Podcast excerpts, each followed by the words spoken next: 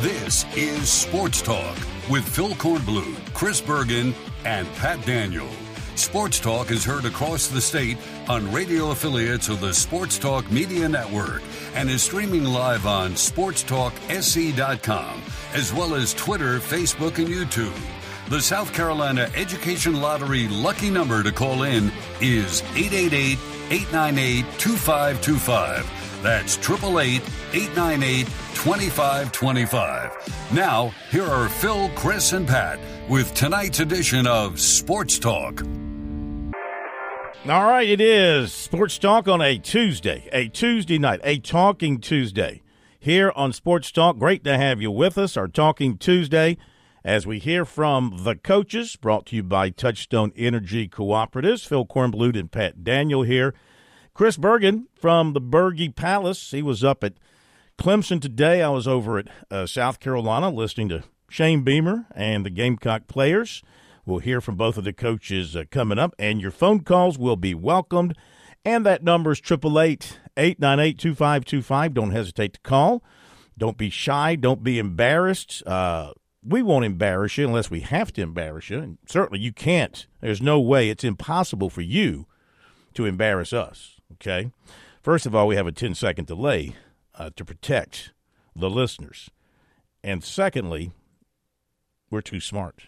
We're too smart to be embarrassed. 888-898-2525 is the number. Welcome in, Bergie. How was the ride up the hill today?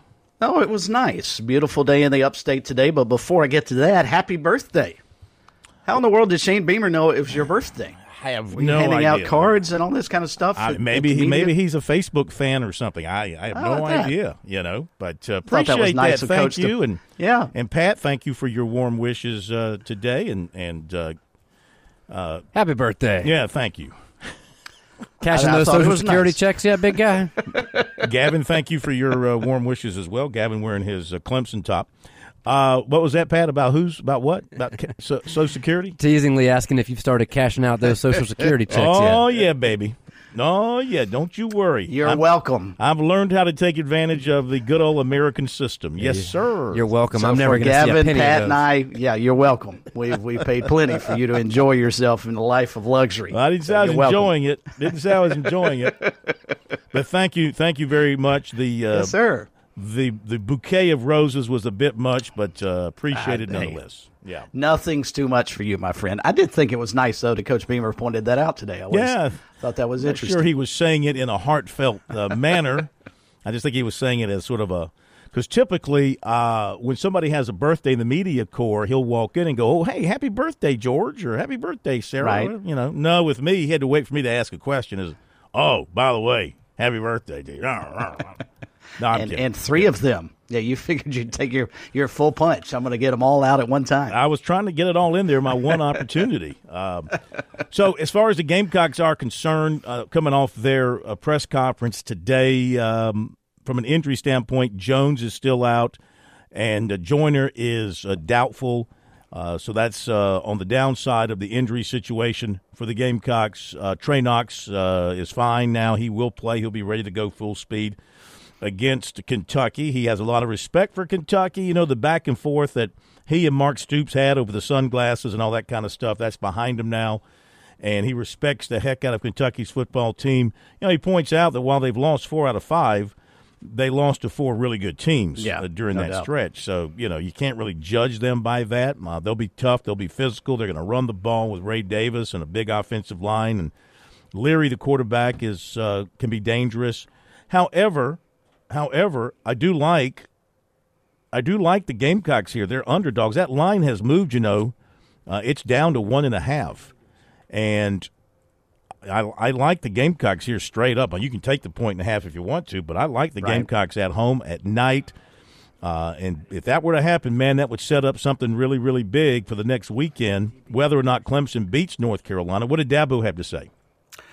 First off, from an injury perspective, Tyler Venables has been cleared and he is back. They're not sure how much they'll use him, but Dabo did say he'll have him available and they'll see how it goes. Says he's done a really, really nice job of attacking his rehab to get back on the field. Evidently, he's also been coaching the team from the sidelines, and Dabo was lauding his ability to be a coach. He anticipates he'll follow, I guess, in his dad's footsteps and be a coach on down the road. But he talked a lot about North Carolina. I'm not sure there's a better bromance in the ACC than between Dabo Swinney and Mack Brown. He actually made the point when he first got the job that he called a bunch of coaches around the country. Hey, I'm a new head coach. Can you help me out a little bit? The only person, according to Dabo, that would call him back and actually invite him to come see them was Mack Brown when he was out at Texas. And he's just got tremendous respect for Mack Brown. Thinks Drake Maye is a guy that's going to have a long, long career if he stays healthy. And he actually, he was asked a question about how good a job defensively they did last year in the ACC title game against North Carolina and slowing Drake Maye and that offense down. He said, you know what? We didn't really do a good job. They converted way too many third downs. They had 26 first downs in that ball game. What he liked about what his team did was red zone defense last year against the Tar Heels.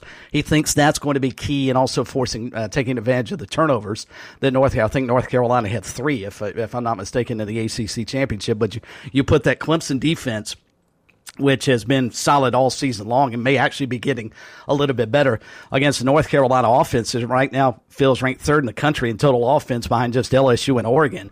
So that ought to be a fun matchup for sure, watching Drake Maye and that offense go against Clemson's defense. Well, and from Clemson's standpoint, you know, I know the freshman defensive backs had a big day last week against Georgia Tech, picking off passes. But this ain't Georgia Tech's offense, and this ain't Georgia Tech's quarterback. I think that if you're Drake Maye and North Carolina, especially with Tez Walker and those receivers, man, you're looking forward to a chance at going against these young defensive backs. Now, depending on how long Clemson keeps those young backs out there. I think Jones is, may be back. Wiggins has been in the doghouse, so how much he plays remains to be seen. He has to clear up his issues there with Swinney and the academic people. But you're talking, and Lucas has been hurt, so you're talking about them throwing a bunch of young guys out there. Which looking ahead to next week with South Carolina and Spencer Rattler and Xavier Legette, I think when you talk about breaking that game down and handicapping that game, and you look at South Carolina's chances, you got to consider the fact that you're going to have Rattler and Legette and Trey Knox and Simon and Amarian Brown and others, going out there against that young secondary. The key for them will be, like it will be for North Carolina, can they keep Clemson's heat off the quarterback? Can they give them a time to look downfield and set their feet and not feel panicked in the pocket? Well, and the one thing that I think separates Drake Maye at North Carolina from Spencer Rattler at South Carolina, one thing Dabo touched on today was Maye's ability to run the football. He can make plays with his legs. We've seen Rattler. He can run when it's absolutely necessary, but Spencer is not a run-first quarterback. He is looking to make passes down the field, and at last resort, will he get out of the pocket and run? Maye's a little bit different. He can make a lot of plays with his legs, so that is a concern for Clemson against this North Carolina offense that just moved it up and down the field last week against Duke. And keep in mind, that's a Duke team that held Clemson, thankfully for the turnovers from a Duke perspective, but held Clemson's offense pretty much in check, and a good Duke defense that North Carolina just torched for 47 points. Now it had to go to double overtime to get that many, but nonetheless, I think Dabo is right to be a bit concerned about what he's going to see from UNC's offense. He also, by the way, just to go ahead and get this out of the way, because I know Beamer was asked about Mississippi State, Dabo was asked about Texas A&M, and regardless of what Paul Feinbaum evidently said yesterday on his show, Dabo appears to have no interest in going anywhere else.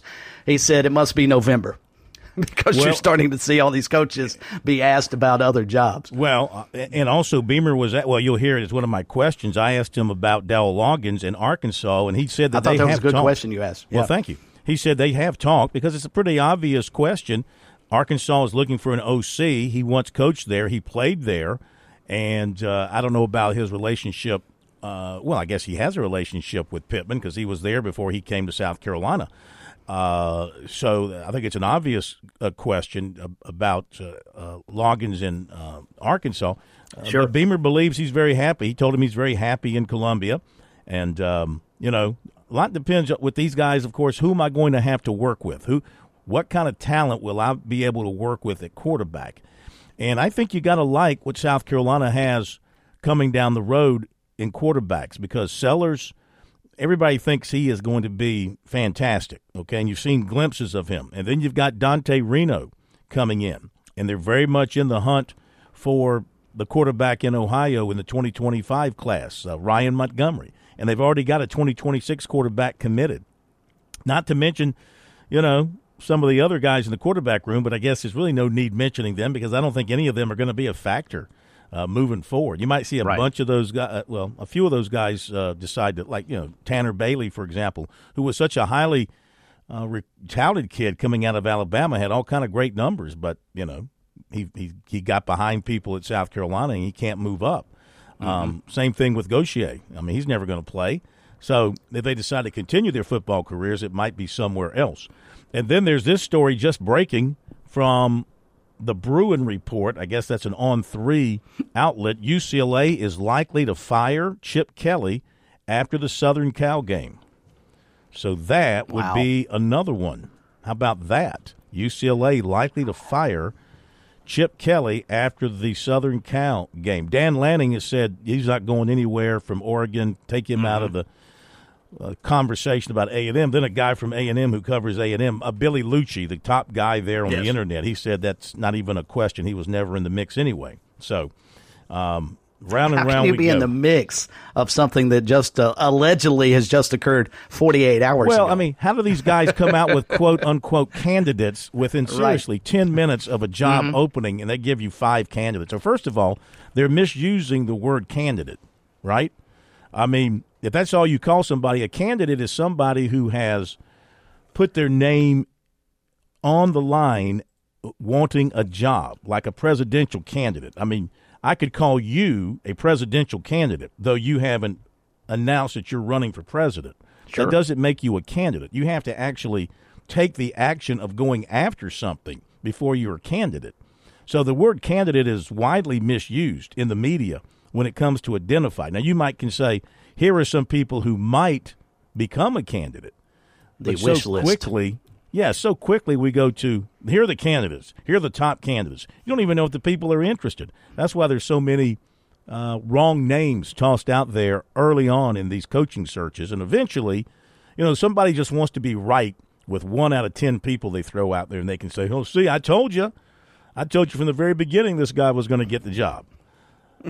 Anyway, where was the plane? You know, where was the school's plane? Yeah, because there was a situation earlier today. I saw a tweet about Jamey Chadwell, whose name has evidently been linked to Mississippi State, and he sent out a tweet talking about his own radio show, and evidently the location on the tweet was Starkville, Mississippi. Oh, for whatever that's worth. So you have to be careful what you do on social media and where the plane is and all that fun stuff. Somebody tweeted that the location of the tweet was Starkville, Mississippi. I'm looking if this is CFB Home on Twitter actually has a picture of Jamey Chadwell's Twitter page, and it says "See everyone on Wednesday," and it's a response to the Liberty Flame Sports Network's promo of his coach's show on Wednesday nights at 7:00. And down at the bottom where it has the location. You know, you can click a location and put, like, when we cover, say, you go up to Clemson or go down to Columbia, you can click in Death Valley or Williams-Brice. It actually says Starkville, Mississippi on the location. I don't believe it. I find it hard to believe it. I just don't believe that. He is not that stupid. No. And so you're suggesting that here on a Tuesday, he does have a game this week, doesn't he? Does Liberty have a game this week? So you're telling me that Jamey Chadwell would leave his team on a Tuesday, the biggest practice day of the week, to go down to Starkville, Mississippi, where he would, on Twitter, put out a tweet that would indicate that he's in Starkville, Mississippi. You want me to believe that, right? Well, they are playing UMass. They may not need practice this week. I mean, they may just be able to show up Saturday and beat UMass. I'd like to know. I wonder if somebody photoshopped that or something. Well, Chris, you know Coach Chadwell better than we do. Is he much of a prankster? Does he like to troll people? Because you can change that location yourself to wherever you want. There's no doubt that would not surprise me. I would actually believe that more than the fact that he was actually in Starkville, Mississippi today, because he's got a great sense of humor. Well, that, and if he wants to mess with some people, that's a great point, Pat. That's funny. That could be it, because you can absolutely set your location to whatever you want. So he could have been sitting on his couch, sitting there giggling, eating Funyuns while doing that. So, see, I see what you said now. Chadwell learned a valuable lesson today about turning location off for his tweets. And so these people believe he was in Starkville, Mississippi. Holy cow. I mean, you got to be smarter than that. Maybe he did that. Maybe he is trolling. It wouldn't surprise me in the least. Like I said, he's got a great sense of humor. I would put Pat's job here at Sports Talk on the line, because I'm not putting anything valuable out there, that Jamey Chadwell was not in Starkville, Mississippi today. Yes, no, I totally don't believe that in the least. You know, I do believe, and I think Pat's uncovered something, though. I think he's just having some fun on social media. Well, then if that's the case, if he did that, then kudos to him. He's a genius. Yeah. I mean, seriously, that's funny. That's funny. All right, a couple of other notes, and we'll get to your phone calls, 888-898-2525, not to diminish your job, Pat. Your job's very important. Yes, we couldn't get on the air if I'd hate to sacrifice Pat to the curb. I was about to say, if I walk out right now and turn off the mics, I don't think Phil could figure out how to turn them on. So. I just didn't want to put money out there. I didn't want to risk money, so I had to have something else to throw out there. A couple of other notes, and we'll get to your phone calls. 888-898-2525. Let's update the poll question of the week. As of this week, and we'll do it again next week and see how things compare, but with a short week next week, no show on Thursday, Thanksgiving, who do you think wins the football game? 424 votes, 56. It's grown in South Carolina's favor. Where's this coming from? 57.3% say Gamecocks, 42.7% say Tigers to win the game on Saturday. Let's see what else we have here of interest. South Carolina's Camila Cardosa, SEC Player of the Week, and one of the five Ann Myers Drysdale National Player of the Week from the U.S. Basketball Writers Association. And let's see. Oh, a story here about University of Arizona. Where's it at? Oh. The Arizona Wildcats are facing a $240 million school-wide shortage after significant miscalculations in their financial modeling. Cuts are being considered among the school's 23 varsity sports. Everything is on the table in terms of dealing with athletics. Aye. That's crazy. They currently field 23 teams, 6 more than the Big 12 average. So really, how about that? All right. Speaking of, this is probably a good connection. Speaking of money, and I'm not picking, but I'm kind of picking. I saw this the other day, and I don't know, just something about it doesn't feel right to me. You tell me what you think.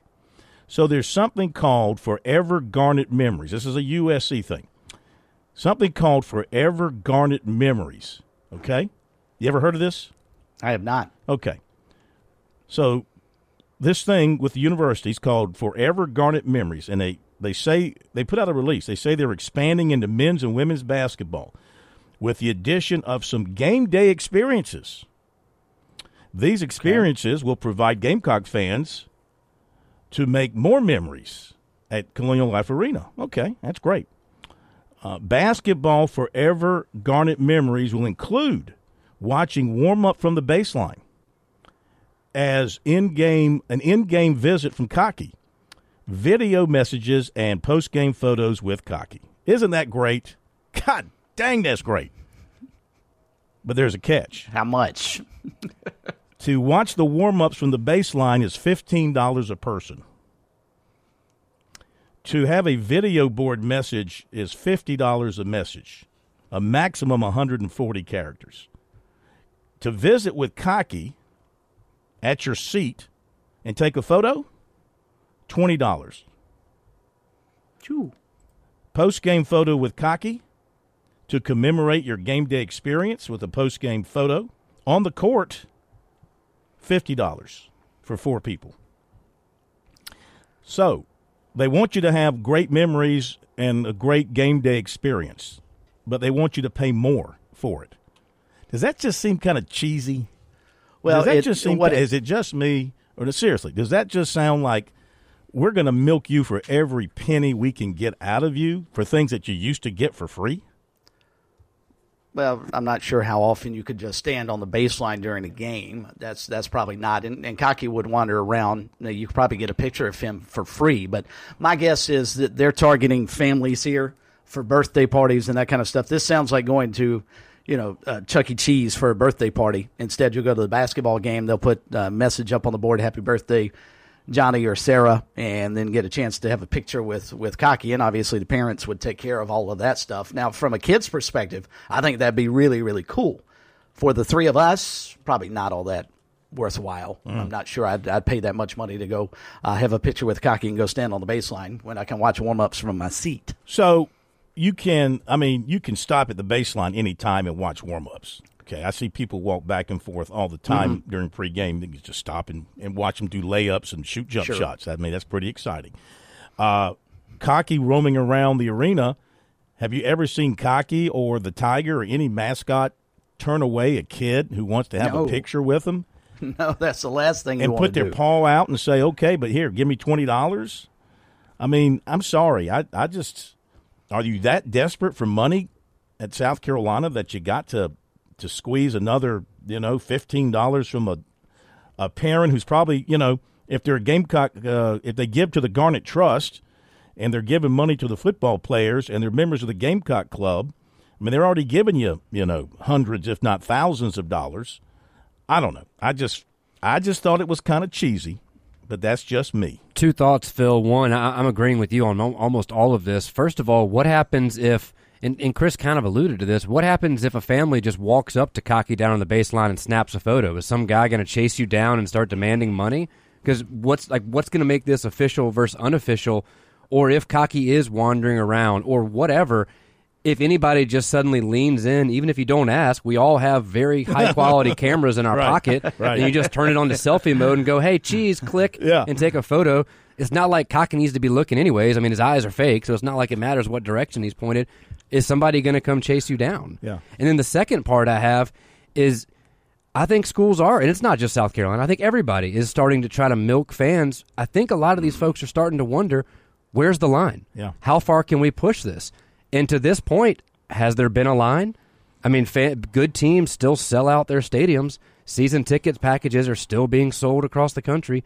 People are buying up those $10, $12, $14 beers, glasses of wine, whatever, at ball games. So to this point, fans have not kind of collectively said no. Mm. So until that happens, why wouldn't, let's face it, corporation or any kind of business, why wouldn't they continue trying to nickel and dime their customers? Until the customers say no, mm-hmm. they have no incentive not to. Yep. Exactly. Absolutely. Okay, let's jump to a quick phone call, and then we will continue with your phone calls, and then we'll hear from the coaches on a Talking Tuesday. Oh, let's go to Tiger Bryan in Lancaster. I guarantee you he'd pay $50 to have a picture next to Cocky. Tiger Bryan, welcome in. How are you? I'm doing great. Happy birthday, Korn. Oh, thank you. Hey, I'll tell you what, I hope you have a bunch of more because I enjoy hearing y'all. Well, I'd like to have a few more, thank you. Yep, I'd like to keep it going. Yep, you go, hey, listen, hey, you come out that Cocky and all. Hey, they paying the players. Hell, heck, they don't play the mascots too. Mascots got to eat. Cocky's got to eat. They got to have the beer money on Saturday night after the games. Yeah. But no, I got a question for you. But let me just say this. Let me say this. I could not see, and you're a Clemson guy. I mean, maybe Clemson would do that. I couldn't see Clemson doing that, saying, hey, have a picture with the Tiger and it cost you $50 or, walk along the baseline at Little John's going to cost you $15. Maybe I'm wrong. Maybe, Graham Neff's going to go there one day with his department, but I sure couldn't see it. Well, you never know. It's commercialized so much now, you know what I mean? But I got a question for you. You're talking about North Carolina and South Carolina against our defensive line. Do you actually think Notre Dame was that sorry, or we were just lucky? I mean, we outplayed Notre Dame, we outplayed Georgia Tech, and we outplayed both Carolinas coming up, my brother. Yeah. All right, we'll address that after the break. Thank you, Tiger Bryan. That's a good question. I mean, can North Carolina's offensive front handle Clemson's defensive front? And the same question will be there for South Carolina. We'll attack that after the break and take more of your calls.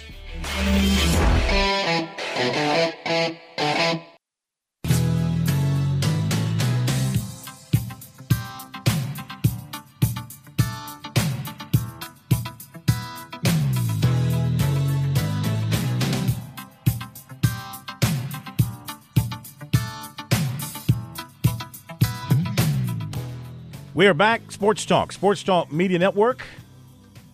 Shout out to our buddy Eddie listening to us on our stream for the happy birthday wishes. Thank you, Eddie. Appreciate that. Feel free to comment on our stream. We need to make more, pay more attention to our comments on stream and Facebook and all that kind of stuff.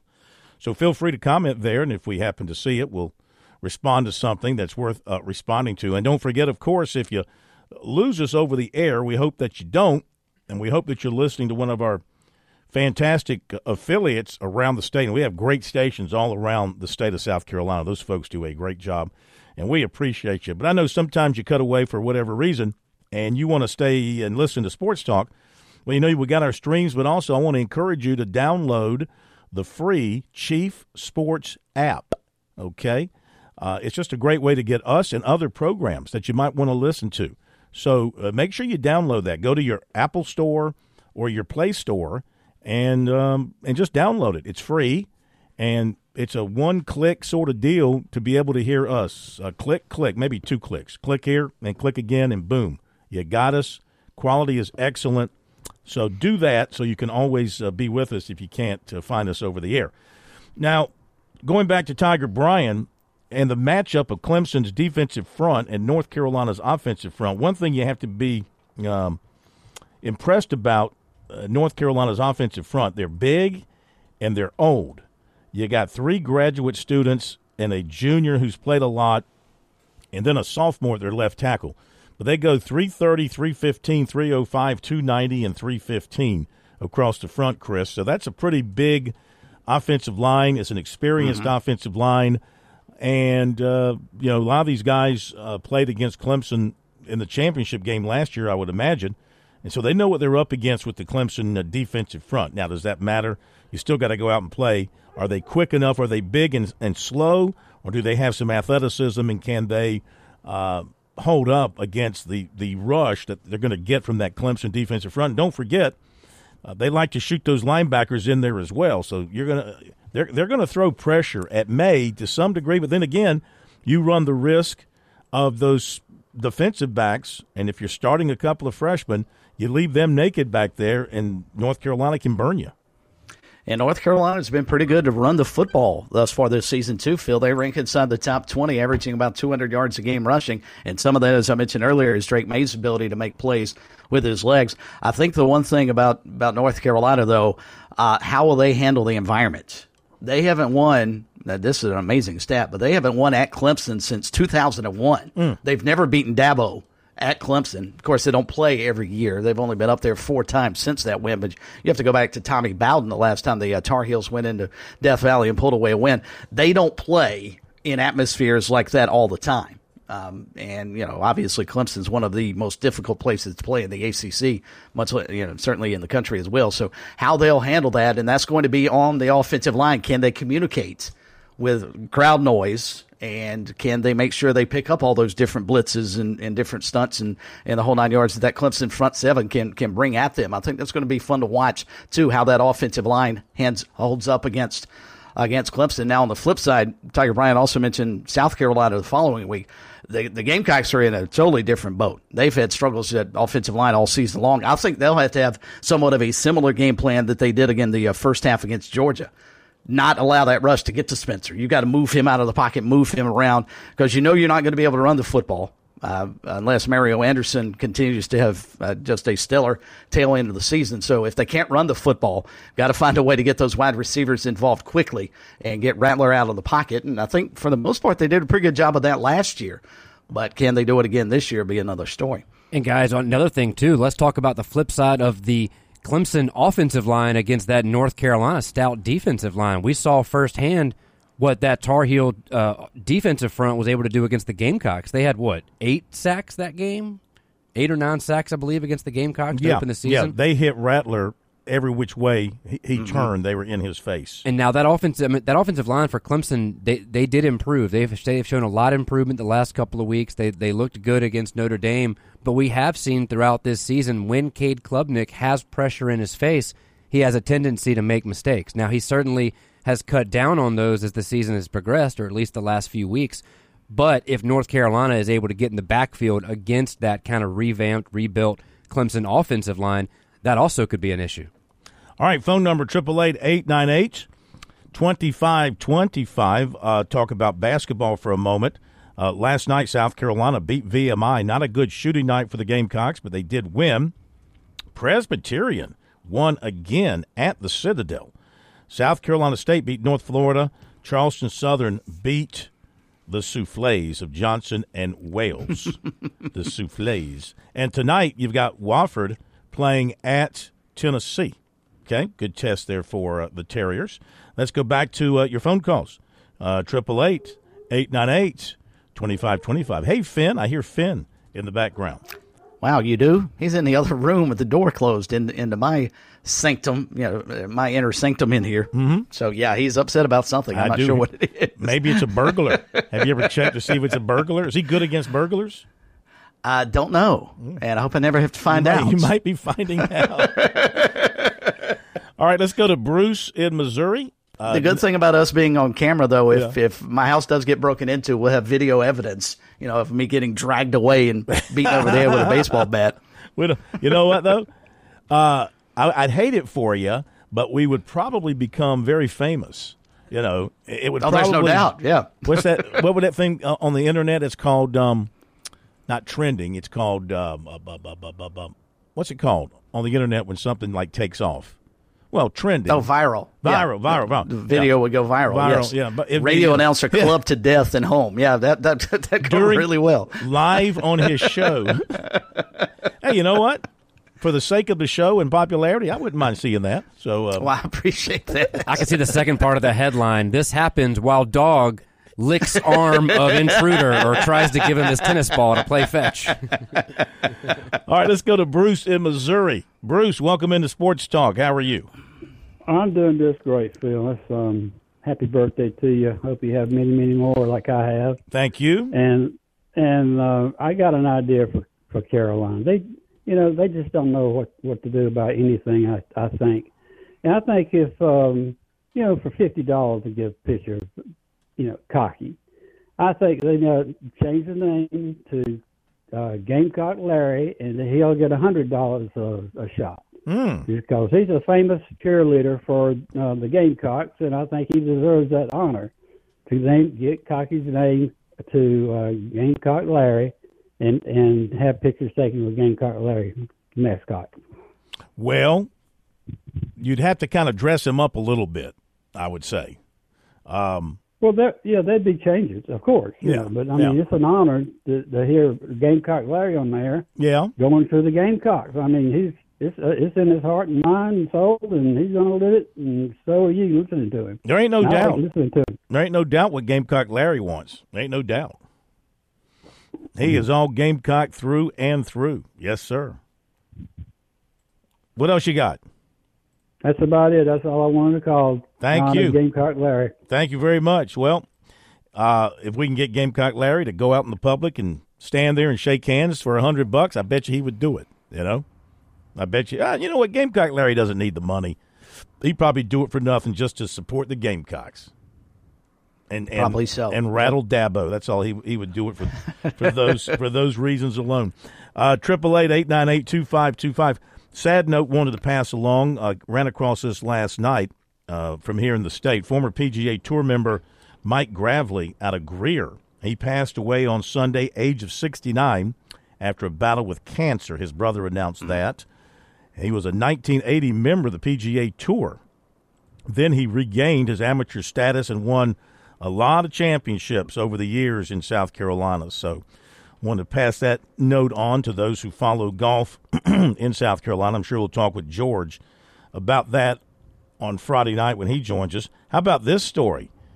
UCLA recruits on official visits were the ones who robbed Colorado's locker room at the Rose Bowl. I couldn't believe this when I saw this earlier today. I mean, how does that happen? And what do you do about it?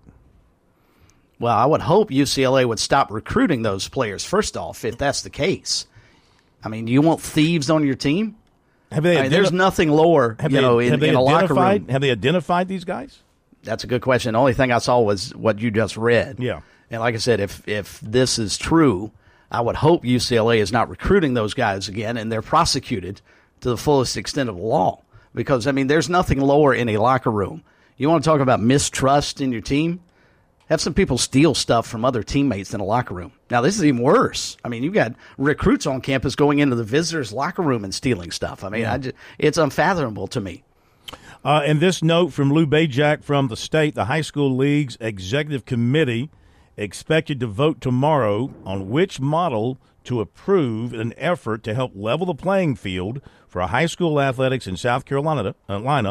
That decision will come in an era where charter and private schools are having greater success in sports in the smallest classifications.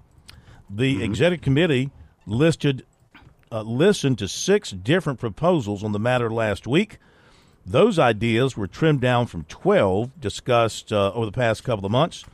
Lou writes, according to sources close to the situation, the 2 proposals that have the most traction are 1, an out-of-zone multiplier, and 2, a multi-factors reclassification model. If the plan gets approved, tomorrow it will go into effect for next school year, 24-25. It will also factor into the biannual realignment process that will wrap up soon and take effect for 24 through 26. So the 2 plans believe they have the most support, the out-of-zone multiplier plan. The staff, the high school league staff, would use the 45-day enrollment data for students in grades 9 to 11 in order to rank schools from largest to smallest. The league staff would add a multiplier of 3 for each student who lives outside that school's assigned attendance zone. Woo. 3 classes. That would be interesting. That multiplier would get capped or have a ceiling at 1,300, which is roughly in the middle of Class 4A. Now, the other proposal, the multi-factors proposal, would be based on a formula using scores from 4 different elements, school enrollment and location, from 4 different elements, school enrollment and location, as well as poverty level of the student population and an out-of-attendance score. The out-of-zone multiplier would be easier to calculate and explain, according to those familiar with the process, telling Lou this. While the multi-factors proposal has a lot of merit, he writes, there are a lot of moving parts that would make it more difficult to manage. So it sounds to me like we're going to go, I bet you they go with that first one. It sounds... Yeah, I would agree. It sounds more clean-cut. That would be the out-of-zone multiplier. You multiply it by 3, and you cap it at 1,400, 1,300, a ceiling of 1,300. So you would put those schools in the 4A. They'd go from AA to 4A, or some cases, I guess, single A to 4A. So would that make everybody happy? That's true. Would that make you happy now? You think? I think it would make the lower classification certainly happy. Oh, yeah. Because their biggest complaint has been that Oceanside and Gray and Christ Church and Bishop England and all these schools have had an unfair advantage, and if they got them out of 1A and 2A. But does that solve the problem, or does it just kick the can into another camp where the 4A teams are now upset about it? I think, though, the 4A schools, because of their size, would be able to handle this considerably better. And it's worth a shot. I don't know that we're ever going to come to a great solution until we get to a situation where there are enough charter schools in South Carolina that they can play in their own division altogether. Sure. But until we get to that point, I think that's probably the multiplier to me was the best option of a messy situation. And it's never going to make everybody happy, Phil, but I think that's the best option of the bunch. All right, going to run to the break here on Sports Talk. We'll come back to take more of your phone calls. 888-898-2525. Reminder for you, you're looking to head down to the beach to get away for a vacation, make sure you give our man Jimmy Smith a call at 843-237-4246, online at pauliesvacationrentals.com. Be back in a moment.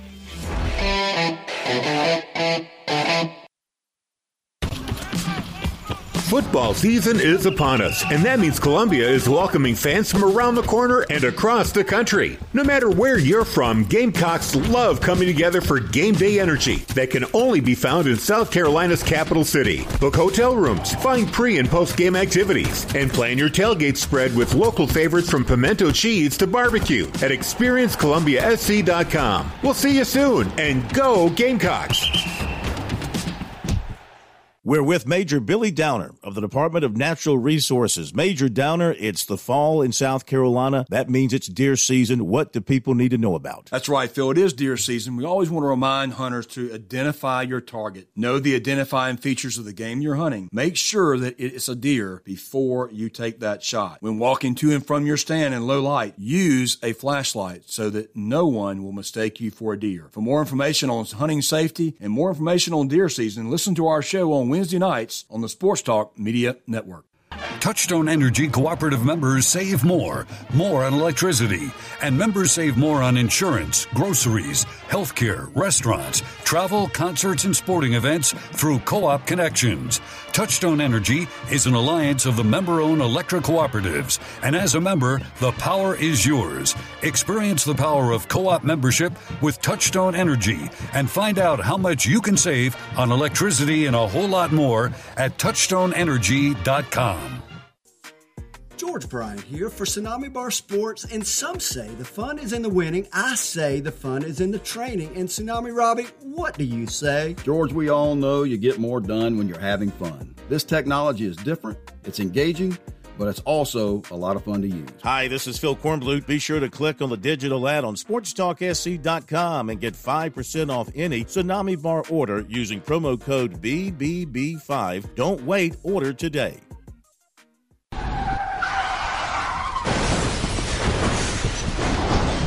I'm attorney Jim Corbett. That's the sound of a big hit on you and your car or truck. I've been an attorney for more than 30 years, helping people who get injured in car wrecks and truck wrecks. If you have serious injuries, call Jim Corbett, 803-765-2968, or email me at jim@jimcorbettattorney.com. That's Corbett. I don't get paid unless I recover for you. Jim Corbett Attorney, for your best recovery from a big hit, 803-765-2968, or jim@jimcorbettattorney.com. Investing can be like a puzzle. There's so many pieces to consider, and it can be hard to know where to start. But with the right guidance, you can put the pieces together to create a winning strategy. That's where Founders Investment Services come in. Our team of financial advisors can help you navigate the complexities of investing and create a personalized plan that fits your goals and risk tolerance. We'll work with you to identify the pieces of your puzzle and how they fit into your financial future. Call 866-739-7064 or visit foundersfcuinvestments.com to learn more about how we can help you take the first step towards reaching your financial goals. Securities offered through LPL Financial. This year's Carolina and Clemson Jackpot $5 scratch-off tickets give you a chance to win up to $200,000, whether you're a Gamecock or a Tiger. Plus, you can enter your tickets into the Second Chance promotion for a chance to step on the field or the court to win $50, $75, or even $100,000. In this state, winning the Palmetto Series does matter that much, so get your tickets today. See SCEducationLottery.com for odds and details. Winning and non-winning tickets can be entered. Second Chance odds depend on number of entries received. Your home is where your memories live. It's where you laugh and where you love. We understand the importance of the valuables under your roof, tangible and intangible alike. So no matter what's around the corner, we'll be there, offering you and your family the support that's made Farm Bureau Insurance a trusted name for nearly 70 years. You deserve more. You deserve a promise. Learn more at scfbins.com. Call me, Alex Satterfield, at 803-749-9171 for all of your Midlands insurance needs. Yeah, you know what it is. Black and yellow, black and yellow, black and yellow, black and yellow. Yeah, you know what it is. Black and yellow, black and yellow, black and yellow, black and yellow. Yeah, you know what it is. Everything I do, yeah, I do it big. Yeah, screaming last night. Back we are, Sports Talk Media Network, 888-898-2525. We go back to your phone calls. It is Ted Nelson in Spartanburg. Nelson, welcome into Sports Talk tonight. Good to have you with us. Thank you very much. You were speaking on a topic that I was actually calling about. I found out, this past Friday night, J.L. Mann beat Spartan High in state playoff game. Correct. And I haven't kept up with it a lot, but I was kind of shocked. I was like, how in the world can they lose to a team like that? And then I find out that in Greenville County now they have the whole county is open. So J.L. Mann had 32 transfers into the program. And then, of course, Spartan High had a second-string quarterback because the starting quarterback was out, and they still only scored 3 points. I think we threw 2 pick-sixes. But the high school league needs to do something about that. You can't have a situation where a couple of high schools in a county can just recruit their whole county and put teams out on the field. That seems like just utter nonsense to me. What do you think about it? Well, listen, I come from the thinking that you grew up in a neighborhood and you went to the school in your neighborhood. Like it or not, that was your school, and if they were good, so be it. If they weren't good, that's the way it was. But in today's society, people are concerned about, having a chance to, like if you're and can you blame them? I mean, would you care? Let's say you had a daughter, okay, and you're zoned for a particular school. You have a daughter who's a great piano player and singer, and your school doesn't have a really good program, but the school across the county is excellent, award-winning. Wouldn't you want your daughter to maybe go there and work with those people? So now J.L. Mann has a new coaching staff. I don't know that story that you're talking about here, so I really can't speak from firsthand knowledge how they would attract people from across the county, as you say, to go there. I don't know how that works and why they would, unless this coaching staff and what they're doing at J.O. Mann is just very appealing to people up there. I don't know. I'm not there, and I can't speak on firsthand knowledge. But you see the point that I'm making now. Yes. Well, yeah, Greenville County is the one that, Greenville County is one school district. Spartanburg, we have 7 school districts. But Greenville County, the whole county over there, is just one single district. Right. But they changed the rules where anybody in their county can be recruited into or can move to any particular high school. So JL, maybe it was discussed ad nauseum up here on one school district. If it's just one school district, then Chris, I don't see where that's an issue. Do you? Hey, I'm all for school choice, and if parents believe they can get a better opportunity at J.L. Mann or at Hillcrest High School versus Malden or Greenville High, all for it. I don't think we should limit parents' ability to put their kids in a situation. I realize this is mostly sports related, but just from an educational standpoint, I don't think we should put limits on where parents can send their kids to school. If they feel like they're going to get a better education in other schools, so be it. They ought to have that opportunity. What about athletes? I mean, are you okay with a guy who, changes 3 or 4 high schools just to find, say he's a quarterback, he just wants to find the best opportunity to play or the best quarterback coach, the best head coach, so he moves from school to school to school. We've seen that happen. Now, obviously, yeah, and I'm not a big fan of that. I'm not a big fan of that in college, but, I mean, we're down the road here. I mean, I see schools that have at the collegiate level, certainly not in favor of it at the high school level. I think teaching some adversity is a good thing at the high school level, and learning to work within a team, and a team that's maybe not very good, and try and make them better. But, I mean, we've seen it so much in college that it had to trickle down eventually to the high schools. But in terms of school choice like Greenville County has. Go ahead, Nelson.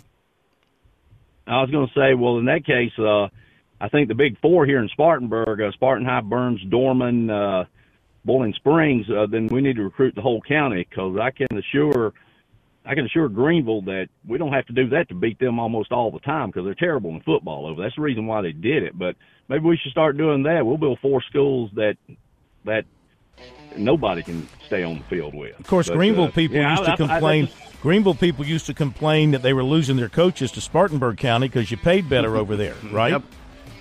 They pay better. The teachers and coaches all make a lot more money. But anyway, that's all I had. Okay, all right. Thank you very much. Yeah, that's a touchy subject. I get it. But you're right, too. I mean, how can you say to somebody you can't go over there to improve yourself if you got that opportunity? Be back after the top. Welcome back to Sports Talk on the Sports Talk Media Network. You can reach the guys with the South Carolina Education Lottery lucky number, 888-898-2525. That's 888-898-2525. Now back to Phil, Chris, and Pat with the second hour of Sports Talk on the Sports Talk Media Network. So we just heard from the great, and I say this with truth, the great, no doubt, Mike Anthony. Indeed. Who sounds like a Roman god, Mike Anthony. That was Mark Anthony, wasn't it? This is Mike Anthony. Yeah. Who, of course, was in the State House. He was a football coach, great football coach, and then in the State House where he tried not to raise our taxes, but I think he, I'm not going to say which party he was with, but the one that always does. Well, that narrowed it down quite a bit. But anyway, he was in Greenville County, and he knows all the football around the state, but he knows it up there as well. And he just shot me an explanatory text. And he said, Greenville has school choice for ninth grade only, and you have to provide transportation. Okay. So you can decide to go to any school you want in the ninth grade. And thus you come up through that high school and through that system if you're an athlete. He says, if you transfer again, you must wait one calendar year. So there is a transfer penalty if you transfer again. So then your example of going to 2-3 different schools during your high school career is basically not a possibility in Greenville County. Not unless you want to sit out, Yeah, but I mean, how many you could, you'd be 20 years old by the time you graduated high school. But I mean, I'm not if you kept sitting out. I'm not picking on the young man, but the quarterback at Gaffney, I think he's on his fourth high school. He started out in Columbia. And then he went up to Greenville High, and there might have been another stop in between, and now he's at Gaffney. Well, I remember the story earlier this season that I think Monty Dutton brought up to you guys on the Scoreboard show. The Hillcrest quarterback played against Lawrence one week and then transferred and was the starting quarterback for Lawrence the following week. That's right. Because they were in because – He lived around Fountain Inn, right? He lived in a part. Yeah, he lived in Lawrence County, but he was close to Hillcrest High School. Yeah, Fountain Inn, portion of Fountain Inn is actually in Lawrence County. Yeah. Would there be exceptions? Because what if somebody moves across town? They have a third kid, so they get a bigger house. They move from one part of Greenville County to the other side of Greenville County, and then would make sense to choose schools. Would the child be punished then and have to sit out? I don't know. Good question. And then what I'm going with that is how long till people start trying to take advantage of that, and they just uproot their house. I'm like, hey, we'll beat the system and just move over to that other school district and give our son an opportunity to play quarterback at this bigger school. I found a story on Riley Staten written by our buddy Sam Albuquerque, who's no longer in the newspaper business, back in July. Staten actually, Gaffney's his fifth program since the eighth grade. Wow. He grew up in Spartanburg County. His path has taken him from where he grew up in Spartanburg County to the Midlands, back to the upstate, where he grew up going to games on Friday nights at Gaffney. Okay, so 3 moves with 5 different programs. And, I guess it's all – he never planned on ending up at Gaffney. The plan wasn't to transfer to Gray Collegiate or Chapman. It was always to stay at Oakbrook Prep, which was in Spartanburg, but then COVID had something to do with it. So that's one thing you have to consider with some of these transfers is the COVID year made a lot of people transfer. The COVID year shut down the Oakbrook program, and so he transferred to Chapman so he could play as a freshman. After that, his father got a job in Columbia, so he transferred to Gray Collegiate. After his junior season, he decided to move back to the upstate to be closer to his grandmother who was fighting cancer. But he went to Greenville High, and he spent most of the spring playing for the Red Raiders, but he said it didn't feel like home. And so Then he transferred to Gaffney after that. So in this particular case, I mean, he had some reasons for moving. You know, people do have lives. Things happen. Yeah, perfectly legitimate reasons. Yeah, yeah. So, but it just looks strange to see a guy play at five different places in 5 years. But all right, back to your phone calls, 888-898-2525. Then we're going to hear from one of the coaches here on this Talking Tuesday. So we go to Hank in Columbia next. Hank, welcome to Sports Talk. How are you? I'm doing fine, Corn. Yes, sir.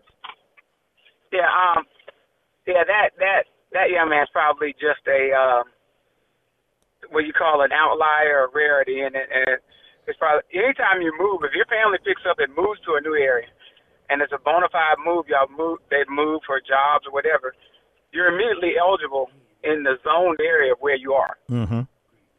So that has no bearing on it, you know. What they're talking about is, like, you know you're going to go to a school out of zone. You have to establish a residency in ninth grade. And you'll never have a situation where you got a kid 20, 21 playing or whatever, because the high school league has a scenario where once you start playing, you have 4 years to play for. So you can't, you know, have a fifth year or a sixth year or whatever in high school. You got 4 years to play for. So if you give up a year, that's not like back when we were growing up. But if you give up a year, you know, you're giving up a year eligibility. Well, you know, speaking of that, things like that, Nick Gargiulo, the USC center who transferred from Yale, says he plans to come back next year. It will be his 7th year in college. But he's got the COVID year, and then he had a couple of injury years. He had a redshirt year, and he still has another year of eligibility. So he plans on returning to South Carolina, which would be his 7th year in college. Well, you got some of them out there playing now. Mm-hmm. But But Corn, the one thing I would say about, you were talking about the you at the Ladder, correct, Corn? Ladder, home of champions, yes. Home of champions, yeah, Ladder, home of champions. Mm-hmm. And so one of the things when you were asking people were they happy now that the high school league was to make a rule on these charter schools, from your perspective, me knowing about the situation, you should be happy because essentially what was going on is the charter schools were basically killing programs in those 1 and 2A schools. There have been some programs in 1A that have just shut down football. If they've been in the same district, two schools like North and HKT are a combined football team now when they used to be rivals because of the players that the charter schools were taking from those areas to there. And there was a spreadsheet that went out last week, and as good as Calhoun County has been, and you know the size of Calhoun County, Corn. Mm-hmm. They have 36 athletes who attend Gray. Now, Calhoun County had a pretty good year. I think they got knocked out of the playoffs last week, but they had a pretty good year. But you imagine what kind of year they could have had if they had those 36 athletes over there, considering how small Calhoun County High School is. Yeah, you're right. It hurts. You're a small county. You're a small school. It hurts when you lose players like that somewhere else. I didn't realize that North and HKT had combined. Probably explains why HKT got really good all of a sudden. Yeah, North, and that situation is another scenario. North had some kids that, you know, you can say they chose to go to Gray or they were pretty good, and Gray said it'll look a lot better over here than with North or whatever, but it got to the point, you don't want some of these small schools and small town programs to not have enough boys in the school or players to have a program, so you're shutting down football programs because for those small towns, oftentimes football is the only entertainment and what brings the town together. That's right. It's the biggest thing in town. No doubt. The school's the biggest employer, and in these towns, everything revolves around the schools. That's why the small towns, as best they can, have fought to avoid losing their schools. I know, like, in my hometown, Latta is unique. Believe it or not, in Dillon County, Latta is its own school district. Now, there's Dillon School District 1, I think, and then there's – and that encompasses Lakeview. Dillon took over Lakeview. Dillon runs the Lakeview School District. Latta has fought Dillon's efforts to take over the Latta School District, and so far they've been successful in keeping things status quo there for all these – decades and almost, hundreds, over 100 years. And they want that. They don't want their school. They don't want a consolidated county high school in that county, at least from that town, because the school means everything, Go around that area, drive through McCall, where Zach Willis grew up, drive through Clio, drive through Wallace, drive through Blenheim. They all used to have high schools. All yep. those towns have pretty much dried up. I hate to say it. They have all pretty much dried up now. Absolutely. Is it better for the county to have Marlboro County High School over in Bennettsville, which is what they've got? Is that better for everybody? I mean, I don't know. Or Union County High School in the upstate, Phil. It took over, McCormick? No, not McCormick. Jonesville. Not McCormick. Jonesville. That's right. Jonesville and Lockhart. Jonesville, Lockhart. Yep. So, I don't know. Towns that lose their high schools, that's a big blow. You might as well just go ahead and shovel dirt on them. Yep. And so that's the reason, when you get down that spreadsheet, Gray had people from a lot of these small towns. Mm-hmm. So the big schools don't mind. Let them come up there and play. Dorman basketball team would stand toe-to-toe and play with Gray any of these last couple of years. And a couple times they played, Gray has lost to – like a Ridgeview when they had it going and all that. But these smaller districts where I remember they were getting the best player out of there or whatever, you were causing programs to shut down, which really affects the school and it eventually affects the town. And so I understand those 1 and 2A schools fighting to say, hey, this, we have to do something about this. Mm-hmm.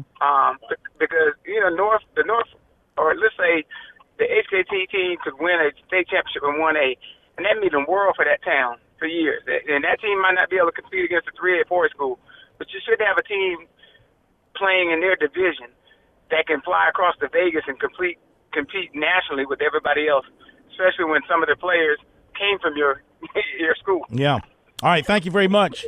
Great stuff. Appreciate that. All right. More calls coming up. We got to get to coaches. It is a Talking Tuesday brought to you by Touchstone Energy Cooperatives and the Touchstone Energy Cooperatives Bowl. Coming up on December 9th, make sure you get your tickets for that and get on down and enjoy a great time at the beach. Okay, Berkey, we're going to let you do the call the coin flip here. This is an online. Nobody here has any money, so we're using an online imaginary coin. So you call heads or tails, and I'll push the button. Well, since I wander out for the opening coin toss every week for Coastal Carolina, Sam Pinkney, who is a wide receiver, who now has the NCAA record for consecutive games with a catch. Before you finish, let me say heads is South Carolina and tails is Clemson. So go ahead.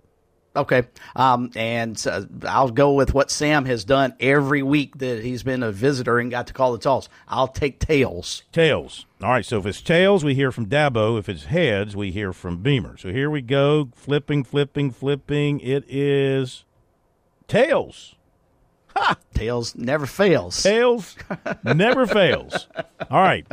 Time to tell a tale. Nobody better than Dabo Swinney.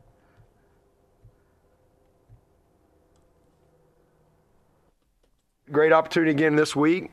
November is here, and we're off to a good start and got an opportunity to have a great finish. It's a heck of a football team coming in. Doesn't get easier.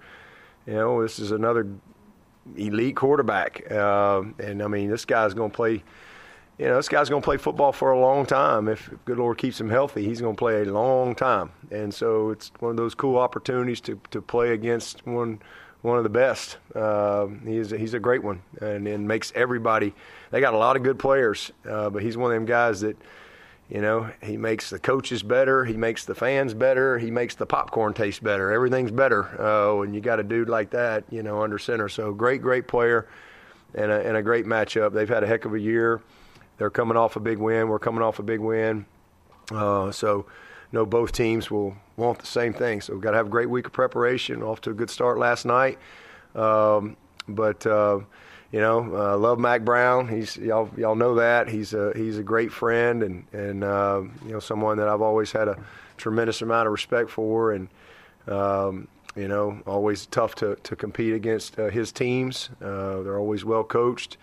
And, again, it starts with their offense. They're third in the country. So last week I think that bunch was 14th in the country, and And here we go. They're third in the country, about 500-something yards a game, and just do a great job with you know, their schemes. Run a lot of zone, a lot of swap zone stuff, and million RPOs and play action game. And again, you got a quarterback that he's just back there having fun. You know, he's got some toys to play with. I think this is probably as good a back as we've seen. He's elite. I mean, leads the league in rushing. I think he's second in the nation. I mean, he's elite. Tight end, that's a great player. They got them receivers out there. You know, obviously number 9 is a guy that everybody talks about, and as they should. But man, them other guys are good too. I mean, they got some guys that with a lot of experience that have made a lot of plays. They've spread the ball out. It's pretty well distributed all across the board. The running back's very involved in the run game. A lot of screens.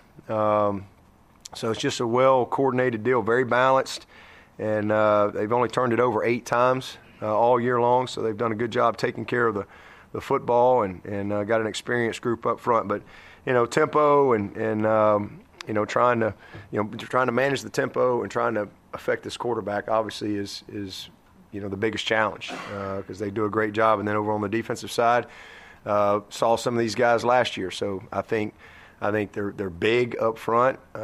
They've got some guys that are twitchy, especially that number 8 in there. He's great, big physical dude, great hands. I think all their backers got a lot of experience. You know, those guys have played a lot of football, and you know, now it's game 11. So you know, a lot of these guys were new in the secondary as relates to last year when we saw them, but they've all got a ton of snaps, a ton of experience. So. You know, it's going to be a great day in the Valley. It's a special day, senior day, always a fun day to be able to recognize and honor guys that chose to come to Clemson, and not only chose to come to Clemson, but they finished, and that to me is special. I've always valued the senior. I think it's just something that's pretty special about, especially today. You know, a guy who finishes. And to me, it's all about graduation.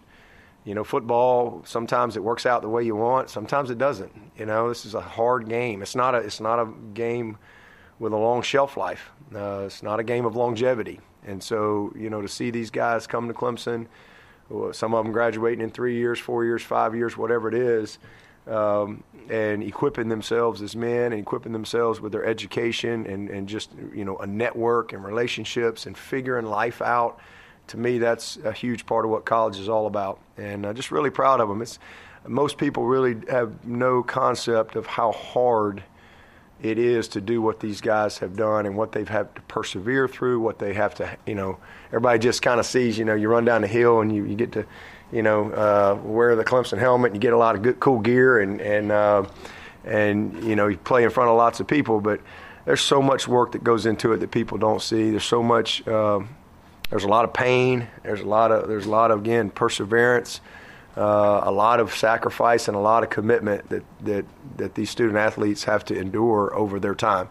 And to see them finish this phase of their life, if you will, this season of their life, it's a special time. So, you know, we try to do a good job of honoring them, and it's special for the parents too. Those of you who are parents, you know, it's you never think your kids are gonna get to that point, you know, and then you look up and you go, "Dang, you're a graduate from college," you know, and it's a new season of life for parents too.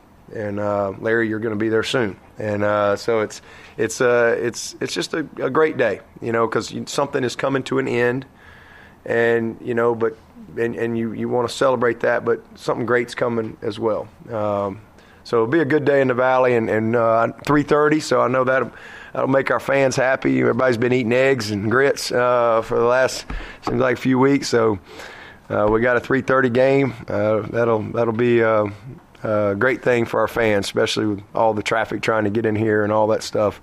Last year in the title game, y'all did a pretty good job defending Drake, all things considered. What do you think the key was to do? Honestly, we didn't do a great job. They had 26 first downs, and they were 9 of 16 on third down, and you know, they were a lot more efficient than we wanted them to be. I think he was about 64% completion. So we didn't do quite as good a job as the score indicated. The difference was they were red zone. They were 2 of 5 in the red zone. We had a block kick. We stopped them on downs. We had 3 turnovers. And so, you know, they kind of like we've done this year. We've gotten a lot of first, and what we have 29 first downs against Duke, 500 yards, but a bunch of turnovers in the red zone on the one, and you end up getting beat. So, you know, that's kind of what happened in that game. So we took advantage of turnovers. We hit some big plays. Obviously, we had the pick six. Was a big play, and it was probably our best game offensively. You know, we played really, really well, very efficient. We didn't turn it over. I don't think we had any sacks. I think we were really good on third down in that game. So that's it. I mean, it was kind of a bend-but-don't-break type of a night for us defensively. It wasn't a game that felt comfortable, honestly, because, again, they were moving the ball. We just held up in the red zone. And that was critical. So we're gonna have to do better. We're gonna have to be better. We got to be better on third down. We've got to defend better on the back 7. That was probably the worst thing we did all last year was our pass defense, and we've made great improvements. But this will be a huge challenge, because they are a big play offense. I mean, like, massive explosives, and a lot of it comes from Drake. I mean, he's a guy that he looks to run. He'll sit in there, and when he looks to run, he'll create, extend, he'll scramble, and then he'll hit a guy for a 60-yard touchdown, and it just drives you crazy. So you got to cover him forever, or he'll run for 20. I mean, he's just got the ability, and then they play action, or they'll max protect, and here comes the shot, the deep post, the double move outside. And he can place the ball where it needs to be placed. So, we gotta minimize the big play, be better on third down, and then we gotta continue to if we can red zone will be a huge part of this game, red zone offense and defense. And if you look at us, we scored touchdowns in the red zone, and we minimized them and turned them over and blocked a kick. You invited North Dakota State down when you were the head coach, or when Chris Kleiman was up there, who's now with K-State, and he raved about that impact. And so that lasting impact that a relationship can have, and I guess I'm wondering how that's affected you personally and the way you approach coaches. Yeah, well, I mean, I try to always respond to people, and we I mean, I'm not going to let Beamer come down here and hang out, but, I mean, it just is what it is. But I mean, we have an open door policy here. I mean, we have coaches from all over come, and all over, all the time. I mean, I've met with lots of head coaches. We go places. Sometimes we may not go there or here, but we meet other places. And, I think that's what's unique about our profession. I always have said that. Like, I think the coaching, we compete, we battle, but then we get together and we swap notes, right? Like it's a unique business that way. Coke doesn't gather up with Pepsi at the end of the year and go, all right, boys, let's see what we got this year. How'd we do? And, Nike doesn't call up Adidas and get together and, share notes. But football coaches do that. But for me personally, I mean, I know I've benefited because other people have been gracious to teach and help me learn, and I've always taken a lot of pride in giving back that way. That's the way I can pay back a guy like Mack Brown, who really helped me, is to help someone else.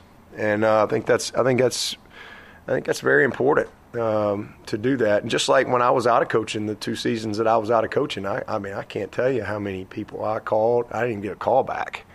I didn't even get a thanks for the resume, we'll keep on file, nothing. So I've tried to always be responsive that way throughout the years. All right, Dabo Swinney from his press conference earlier today, previewing the game with North Carolina here on a Talking Tuesday. After the break, we'll hit you up with the recruiting report. Then USC coach Shane Beamer, his comments from his press conference today. And then we'll finish it up with some more phone calls, 888-898-2525. Don't forget, everything from the coaches, we're giving you just a taste. Everything from the coaches is available on our website, sportstalksc.com. You can also find the coaches up in podcast form on the various places where we house our podcasts, like SoundCloud, Spotify, etc., etc. You can find it there, okay? So after the break, we'll give you recruiting, and then we will hear from Shane Beamer here on Sports Talk. It's a Talking Tuesday here on the Sports Talk Media Network.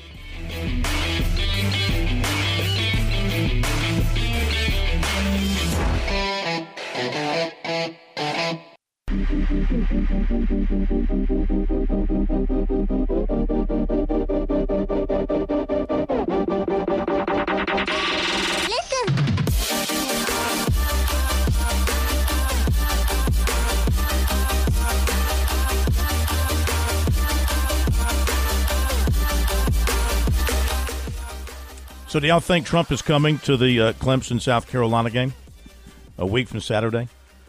I don't know why he wouldn't. I mean, it's a great campaign opportunity for him in a state he carried the last time he was running for president. Also, with Nikki Haley gaining momentum, she being a Clemson person and supporting the Tigers, he could win over, if he needed to, half the state by going and being a Gamecock fan, if that's what he's going there to do, if indeed it's happening. Nobody, I don't think it's been confirmed yet. Governor McMaster was asked about it today by reporters, and he didn't say anything about it being confirmed, just that he would be with him if he showed up. I had a guy send me a message who said, he said he's a Gamecock fan. He goes, "It can't get any better. Trump will bring a guaranteed Gamecock win." And I wrote back and I said, well, even if the Gamecocks lose, he'll insist that they won. I thought that was a pretty good comeback there. So we'll see what happens if Donald Trump comes to Columbia again. I will say this, though. If the former president of the United States is coming to a football game, get there early. Not just the media, all of you fans. Well, because security will be tight as a drum for that. I was there, I believe it was 1980. I think it was 1980, South Carolina versus, I want to say, Notre Dame. Ronald Reagan was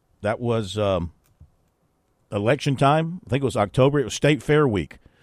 I think it was 1980. Had to be. And I was there at Williams-Brice, sitting in the stands up at the very top row of the end zone, where the zone is now. It wasn't the zone then; it was just an end zone. And it was State Fair week. It was South Carolina, Notre Dame, I think, 1980. You can fact check me on that. And Ronald Reagan coming for the game. You're right; that place was locked up tighter than Fort Knox. And, of course, he had a gazillion people there with the game and the fair going on. A Secret Service nightmare. Yeah, I guess. I remember, mean, it had to be. I was sitting up at the top row. I could look out of the stadium. Back then, of course, you parked cars next to the stadium, and you could drive cars right up next to the stadium. Oh, yeah. Mm-hmm. And his motorcade came up, and there was a convertible in front of his limo, and it was open air. And you could see a guy sitting on the back seat up, raised up kind of like on the trunk area there, and he had a machine gun in his lap. I mean, I don't make that up. No. And there were, I think they had like snipers up around the stadium with rifles and binoculars, just keeping an eye on the crowd, you know, in case something cropped up on that. This wouldn't be the first time Trump's attended games, too. He went to that Georgia-Alabama national championship game in Atlanta while he was president. He went to the Clemson-LSU national championship game. He also went to an Alabama-Auburn game, and then I believe the Army-Navy game he went to a couple of times, I believe. Mm-hmm. So he's no stranger to going to college games. Okay, so we'll see if indeed that happens, and that, of course, will just add to an already congested situation in Columbia. On to the recruiting report brought to you by Sewells. Okay, it's Wednesday tomorrow for the Sewells Daily Luncheon Buffet. For $14, you can get the best buffet lunch that is available, I really think, anywhere in America. And, of course, the quality is unmatched. And Pat will testify to that. What's on the menu for tomorrow there, Pat? Sorry, Pete. That's all right.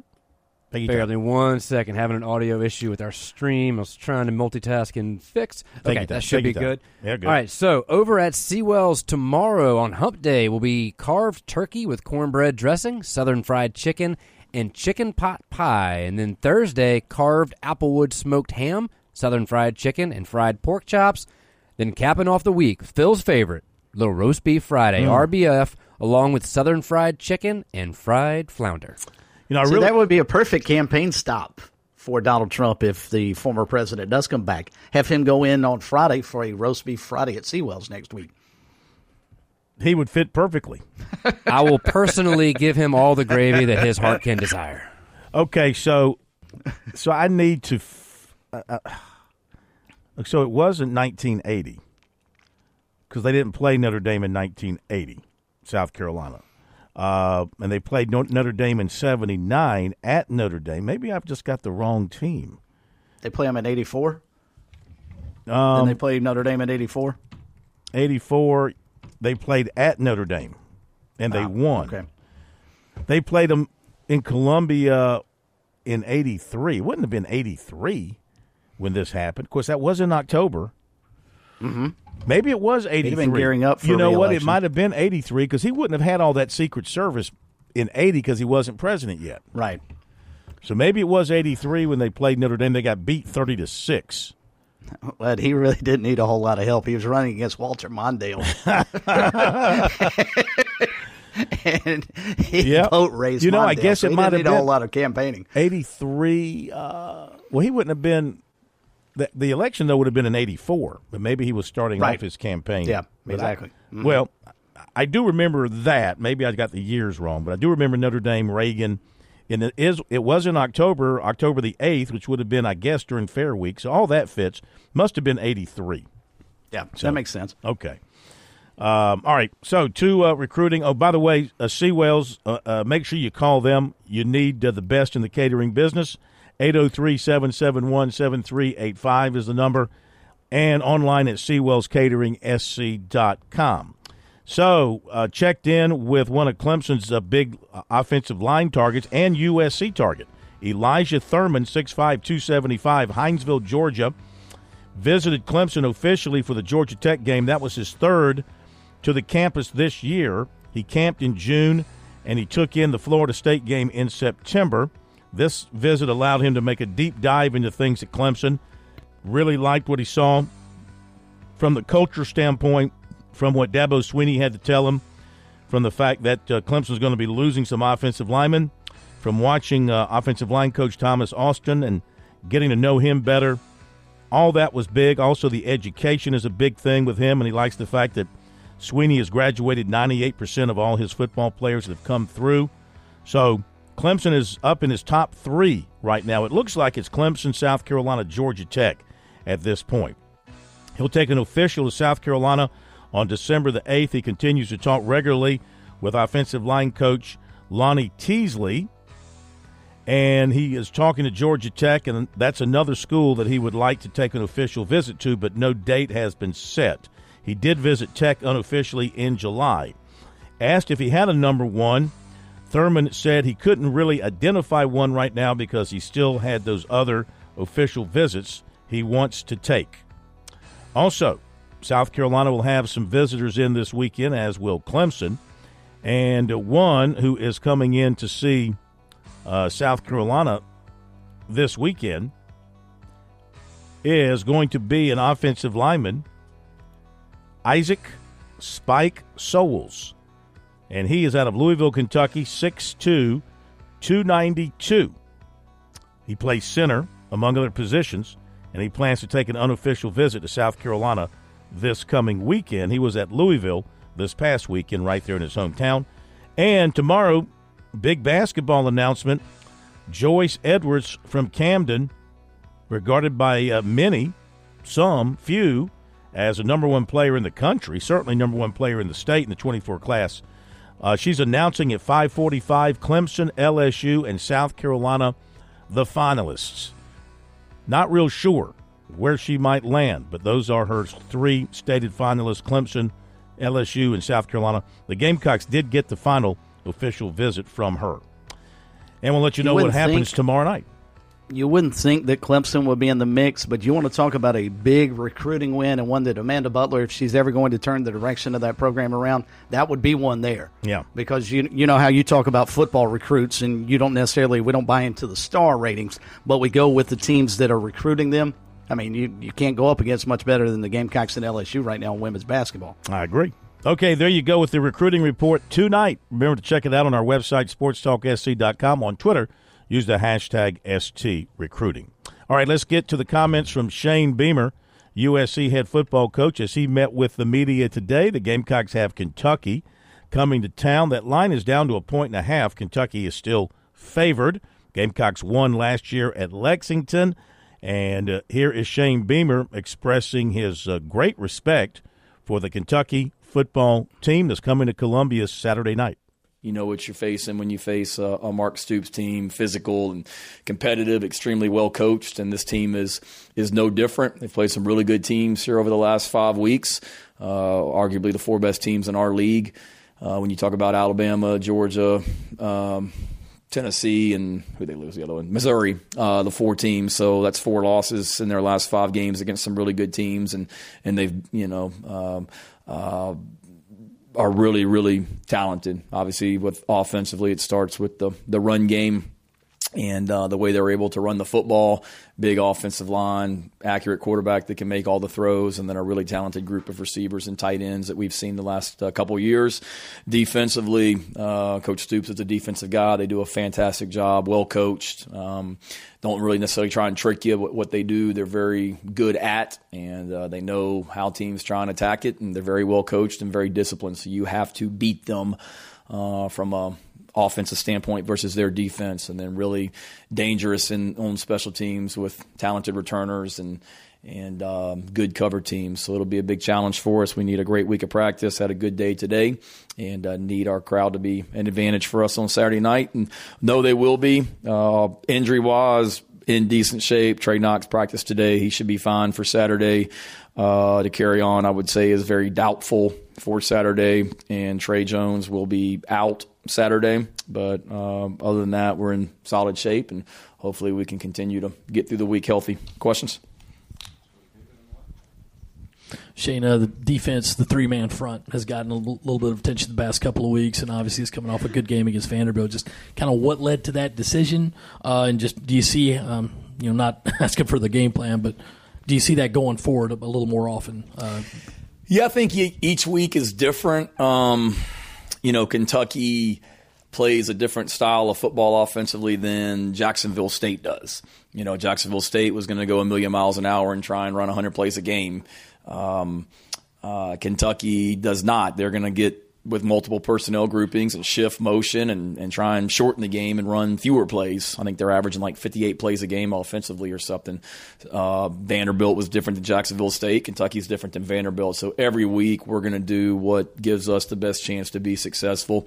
You know, knock on wood, we've played pretty good defense against Kentucky the last couple years, primarily playing out of a, four down look as well. So we'll see. Each week is different without a doubt.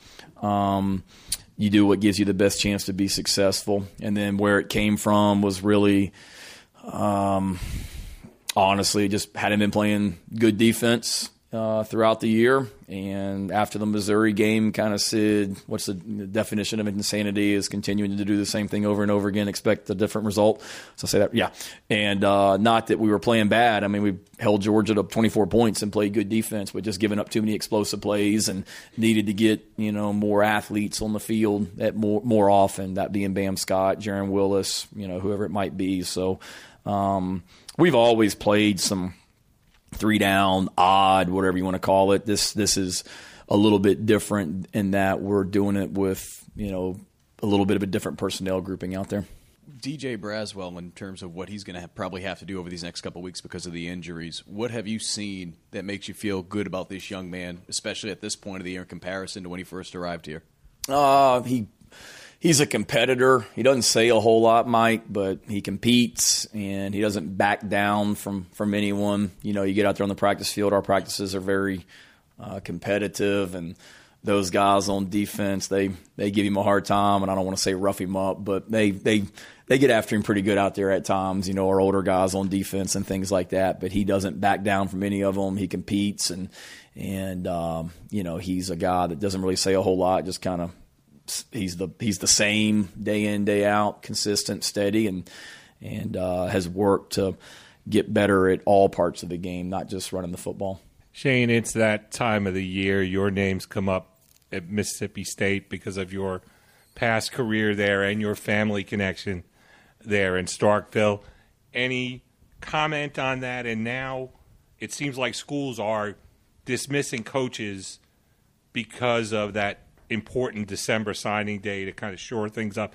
Is that a good trend for this game these days? As a acting coach that wants to not get fired, no, it's not a good trend, particularly during the season. So, no, I don't like that trend. I hate to see it for Jimbo. I hate to see it for Zach. And you realize that's part of it when you get into the profession. But I also understand. I mean, I know I got hired 2 years ago, and it was crazy because I got hired, whatever it was, the second week of December. And it's a week or 10 days before signing day. And you got the portal and everything else you're dealing with. And when a school makes a change, you automatically see it's like sharks in the water with transfers and things like that as well. So I get it, part of it. And then as far as Mississippi State, I understand the connection. Wife is from Starkville, Mississippi State grad. I spent 3 years there, not to mention that Zach, their athletic director, is one of my best friends in the entire world. In fact, the night before I interviewed for this job, we spent Thanksgiving with he and his family, and he and I talk regularly and got a ton of respect for him, and he's doing an awesome job in Starkville. But no, this is where I want to be and love Columbia and want to be here for a long time. And said when I got hired that this was my dream job and still feel that way. And in my mind, we're just getting started here. Hey, Coach, after picking up a good win, we had some players in here saying that the energy today at practice just felt a little bit different. Is that something that you noticed out there, and what can that momentum do to help a football team? Yeah, I certainly noticed it today, but I think it's always been good on Tuesdays. I thought the energy was awesome and I've come in here and said it to you guys. The energy has been great at practice, whether we had lost the Saturday before, won the Saturday before. These guys are awesome. They come back and work every single week with great spirit and great energy. I'd say there was maybe a little bit more of efficiency, maybe the word today, just very businesslike, competitive, spirited, energetic, but a really good pace and very efficient with what we were trying to get done, and didn't see a lot of, mistakes, if you will, very focused on what we were trying to get done. Coach, Trey Knox and Josh Simon have really, meshed together between the two of them, and also have been a very big part for your offense. Kind of walk me through what you're seeing from them on the field and off the field. Yeah, They've really been good. We knew when we brought those two guys in that it was going to be both big additions for our team. One, because they're really good players, but two, they played a lot of football. And they weren't young guys. Josh was a fantastic player at Western Kentucky, and Trey, obviously, his career at Arkansas speaks for itself. So we were getting experienced guys in that room to go along with a bunch of freshmen like we had with Connor and Reed and Maurice Brown. So they've been fantastic from that standpoint and really complement each other really well. Trey, I think, has helped. I know he's helped Josh, and Josh, I'm sure, has helped Trey. And they both have really worked to become good players. Josh, as he's shown, is a weapon when the ball's in his hands. He's hard to bring down. Trey's a guy that obviously he was a receiver that grew into a tight end. So you see that in the passing game. They both have worked really hard to get better in the run game also. So those two guys are key parts of our offense, and they've worked to improve as players this year as well, along with being great leaders. Did I hear it was your birthday, Phil? That's what I hear. Happy birthday, Phil. Thank you. I feel the love. Yep, I could tell in here. I got three for you. Of course. First of all, what do you ask of your coaches this time of year with the job opening up and assistant coaches maybe contact? What do you ask of them in particular? I'm interested in Coach Loggins in Arkansas with that job opened. Do you have to talk with him? Is there communication there? And then thirdly, thoughts on Donald Trump coming next week to the football game? That's two. Reportedly, allegedly. That's two. You said you had three. Well, no. coaches, how do you... Coaches, Dow, Trump. Yeah. All right. That was not on the bingo card when I came in here today as well. Coaches this time of year, like always, Phil, just keep me abreast of anything. Be honest with me. I don't want to get surprised by anything. We our full attention right now better not be on other jobs. First of all, our focus right now better be on Kentucky, and getting our football team better is the only thing that anybody should be thinking about. You know, I've been places where you're an assistant coach, and this time of year, coaches' offices, assistant coaches' offices, sometimes those doors are shut more than they should be, and they're in there on the phone, not navigating the next move. We better not have any of that here, and our focus better be on Kentucky and Kentucky only. Having said that, I will, and I've told our staff, I'll always help them if there's an opportunity out there that they feel like is a better situation or a promotion for their family or a chance to advance their career. I don't want to ever stand in the way. I was an assistant coach for 20 years before I became a head coach, so I get it. I've been in that chair, but right now our full attention is on Kentucky and nothing else. As far as Dow specifically, you talking about their offensive coordinator job being open? Yeah, I mean, I don't know what Sam's plans are out in Arkansas, but you know, I think Dow's very happy here. But certainly, when I saw that news a couple of weeks ago with the situation at Arkansas, Dow and I had some conversations, and I know he's very, happy here, and his family's happy here, and we are super happy, that he's here as well. So I don't think there's anything to say on that one other than he and I have talked, and I'll keep those conversations between us, and the other one you're referring to is next week. We'll talk about next week. I got enough to worry about this week with Kentucky. All right, there you go, Shane Beamer. We got to run to a quick break here on Sports Talk, and we'll be right back.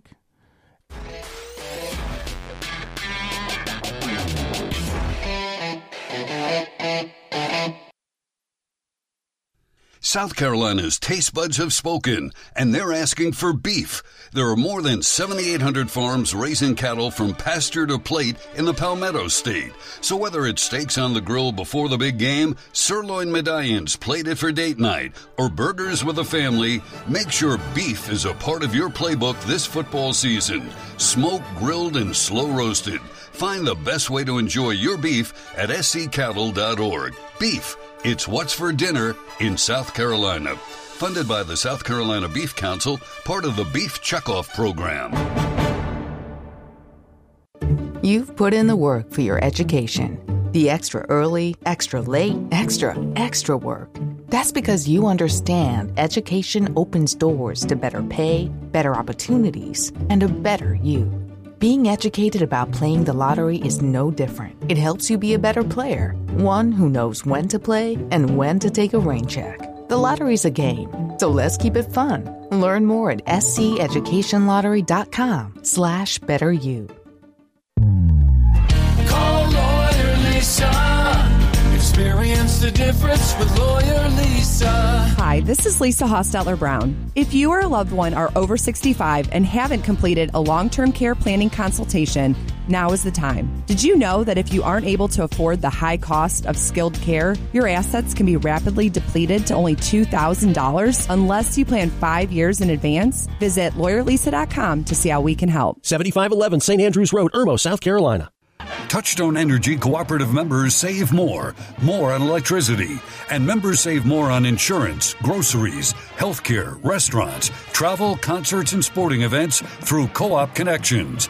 Touchstone Energy is an alliance of the member-owned electric cooperatives, and as a member, the power is yours. Experience the power of co-op membership with Touchstone Energy and find out how much you can save on electricity and a whole lot more at touchstoneenergy.com. Farm Bureau Insurance's agricultural roots and ties to South Carolina farmers have shaped the company's culture and work ethic, providing a unique customer experience. Customers are treated like people, not policies. Now, while other insurance companies may have a one-size-fits-all approach to handling customers, we believe you need to be valued and treated right. Our claims professionals work until the job is done, and our agents still believe in the commitment that comes with a handshake. Call Buddy Bridges in Clinton and Lawrence at 864-923-2177. For all of your auto, home, and life insurance needs.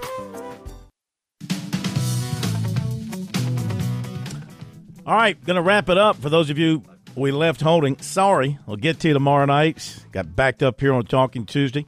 Chris, thank you very much. Hope you had a great time up at Clemson, a good ride up there and good ride back. And always good to get free Chick-fil-A. No, you can't beat it. Can't beat it. And you're well liked up there, so that's they probably welcomed you with open arms. And Pat, thank you as always. It's good seeing you. And Gavin, great job over there. Thank you. Appreciate it. And thanks, everybody, for being with us tonight. Hope you have a great night. Look forward to being with you tomorrow night right here on Sports Talk. We'll see you then.